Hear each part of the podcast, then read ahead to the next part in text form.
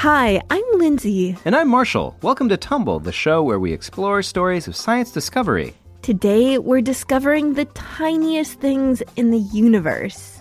Ooh, like baby turtles? no, we're peering at the particles inside of an atom, the building blocks of everything in the universe. But here's the thing we can't actually see them. If you can't see them, how do you know they're even there? That's what we're gonna find out. Today's question comes from Xander. Atoms are made out of protons, neutrons, and electrons, but what are they made out of? You know, the other day I made a couple of atoms just with some boards and some nails. Simple. They're made of boards and nails. I didn't really look at that project and think that's an atom. You gotta make sure your tinfoil hat is on right. well, let's ask our listeners do you think that there's anything smaller than protons, neutrons, and electrons? Whether you know the answer or not, how do you think scientists could find out? Take a moment to think because we'll be back with an expert to share the story behind our atomic discoveries.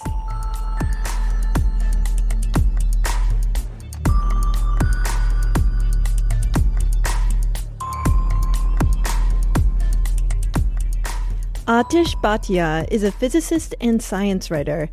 And when he was Xander's age, Aatish also tried to wrap his head around the very small things he was learning about.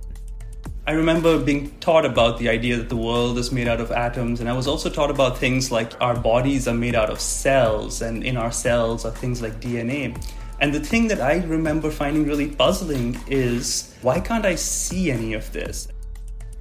Hoping to see his own cells, Aatish examined his skin up close. I literally remember once like looking at the skin on my arm and thinking like can I see my cells?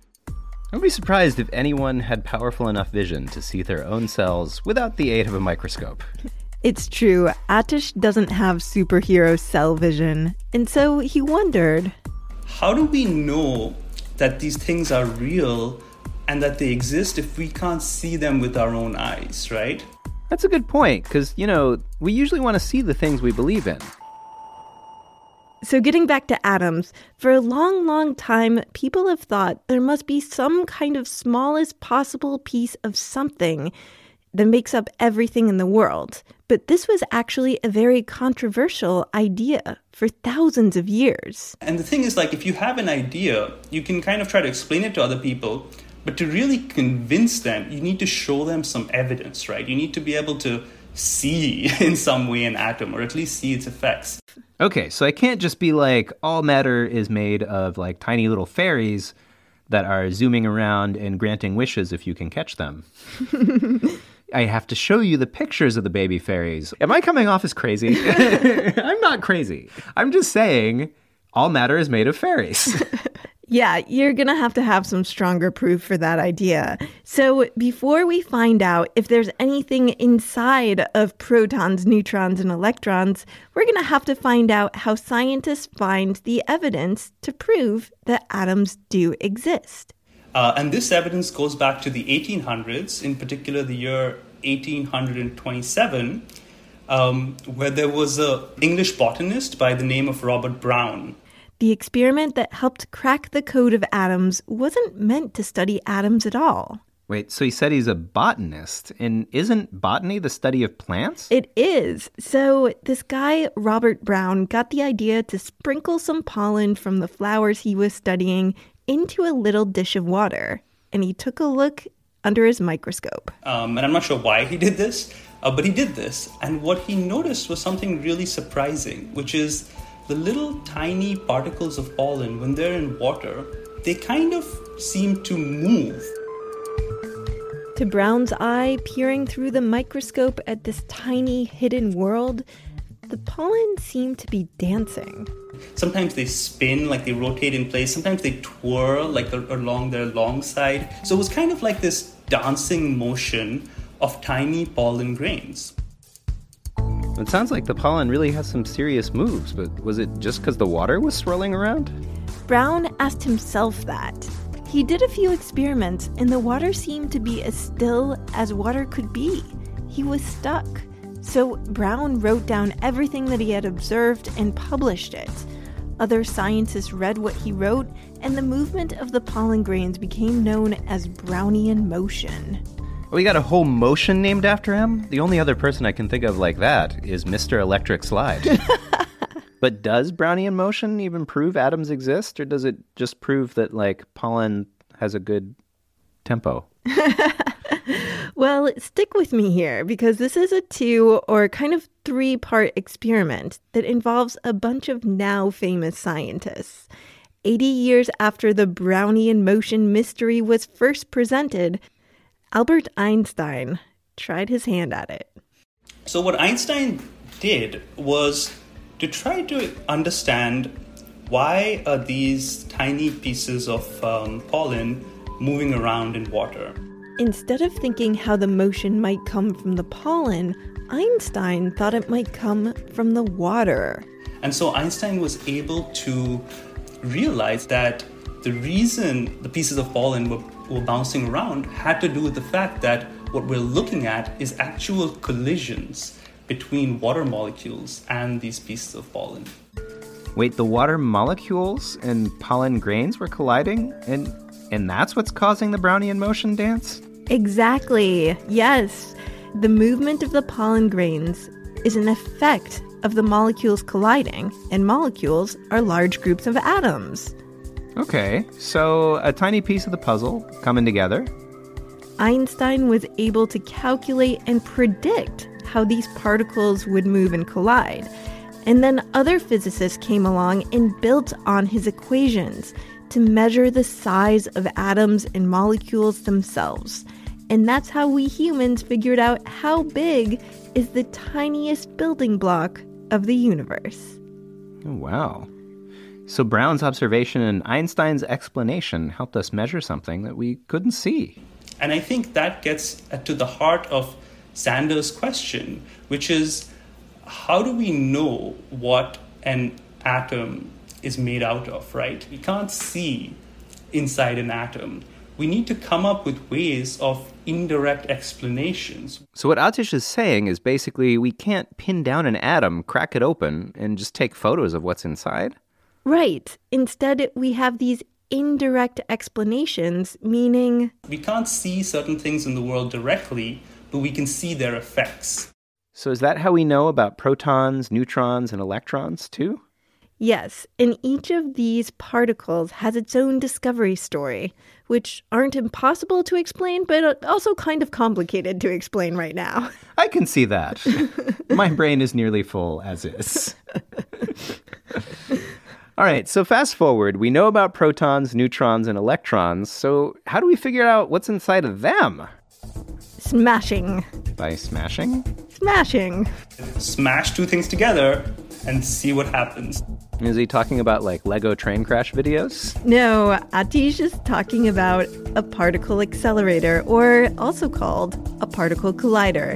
And these are massive scientific instruments that physicists have built to crack open those atoms. I, I think there is a kind of glee there that you're, you're building the most sophisticated piece of technology that humans have built, at least in one place. And its goal is to smash things together. Okay, so I'm pretty familiar with the concept of smashing things together. I, have done it myself maybe a few times. But how does a particle accelerator actually work? So there's a very famous one uh, in Switzerland. It's called the Large Hadron Collider. It's this huge tunnel that's like you know kilometers long. It's it's buried under the surface, and it spins these particles around, atoms around, and smashes them together. Inside the tunnel is a very thin beam of particles, and the tunnel is so long because these particles need a lot of runway to get going really, really fast. Like, how fast? Like, Roadrunner fast? 99.999% the speed of light. Like, really, really, really fast.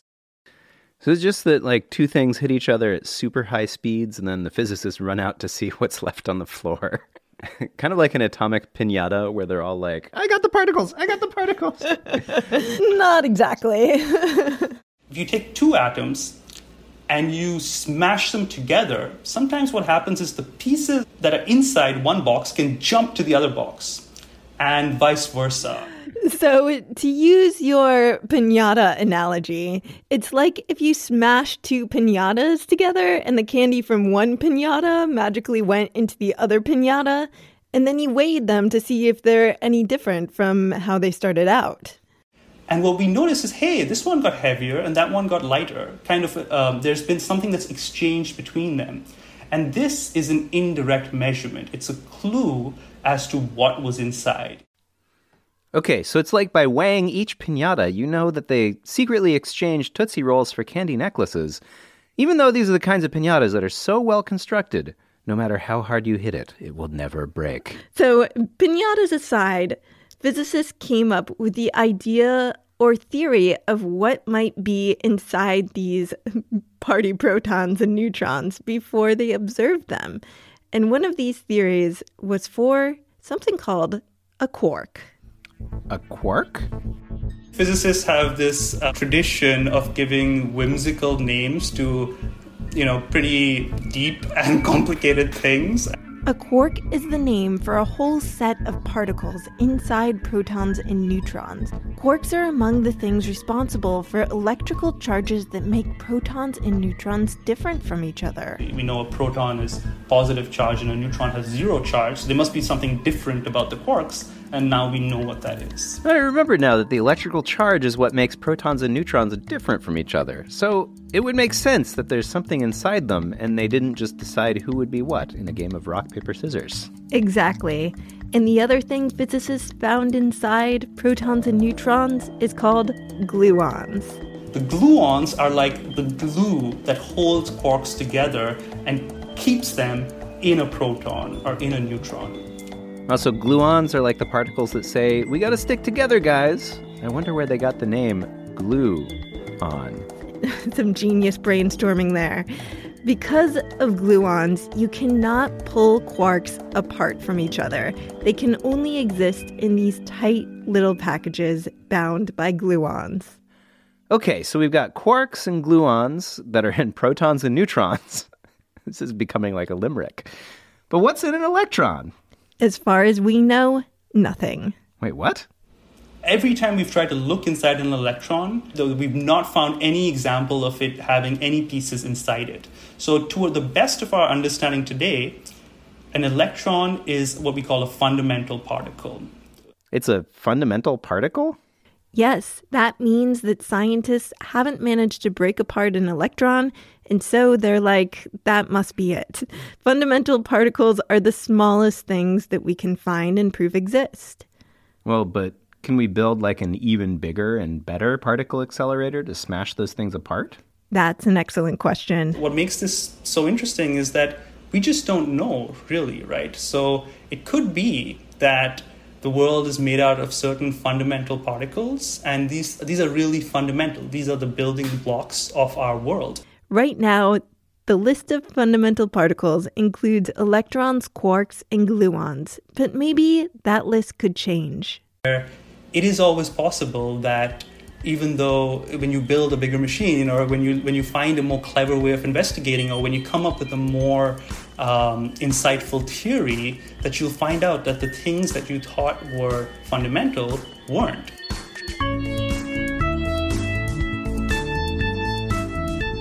Well i'll be looking forward to more smashing things together.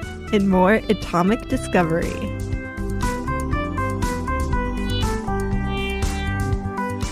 Want to practice your skills as a physicist? Try coming up with a whimsical name for a brand new fundamental particle. Mine is the Quargnon. I'd like to name mine Giraffaloo. so once you've come up with your fun sounding fundamental particle, no coincidence there. Yuck, yuck. come up with your theory about why it might exist.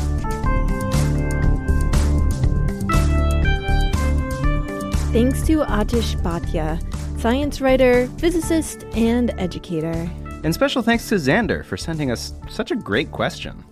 You can learn more about how particle colliders work in our interview with Aatish, available for patrons who pledge at the $1 level or higher on patreon.com slash tumblepodcast. We'll also have more free resources to learn about the atom and what's inside it on the blog post on our website, sciencepodcastforkids.com. Sarah Robertson Lentz is our head of partnerships, and she designed the episode art. I'm Lindsay Patterson, and I wrote and produced this show. I'm Marshall Escamilla, and I made all the music you're hearing. Thanks for listening, and join us next time for more stories of science discovery.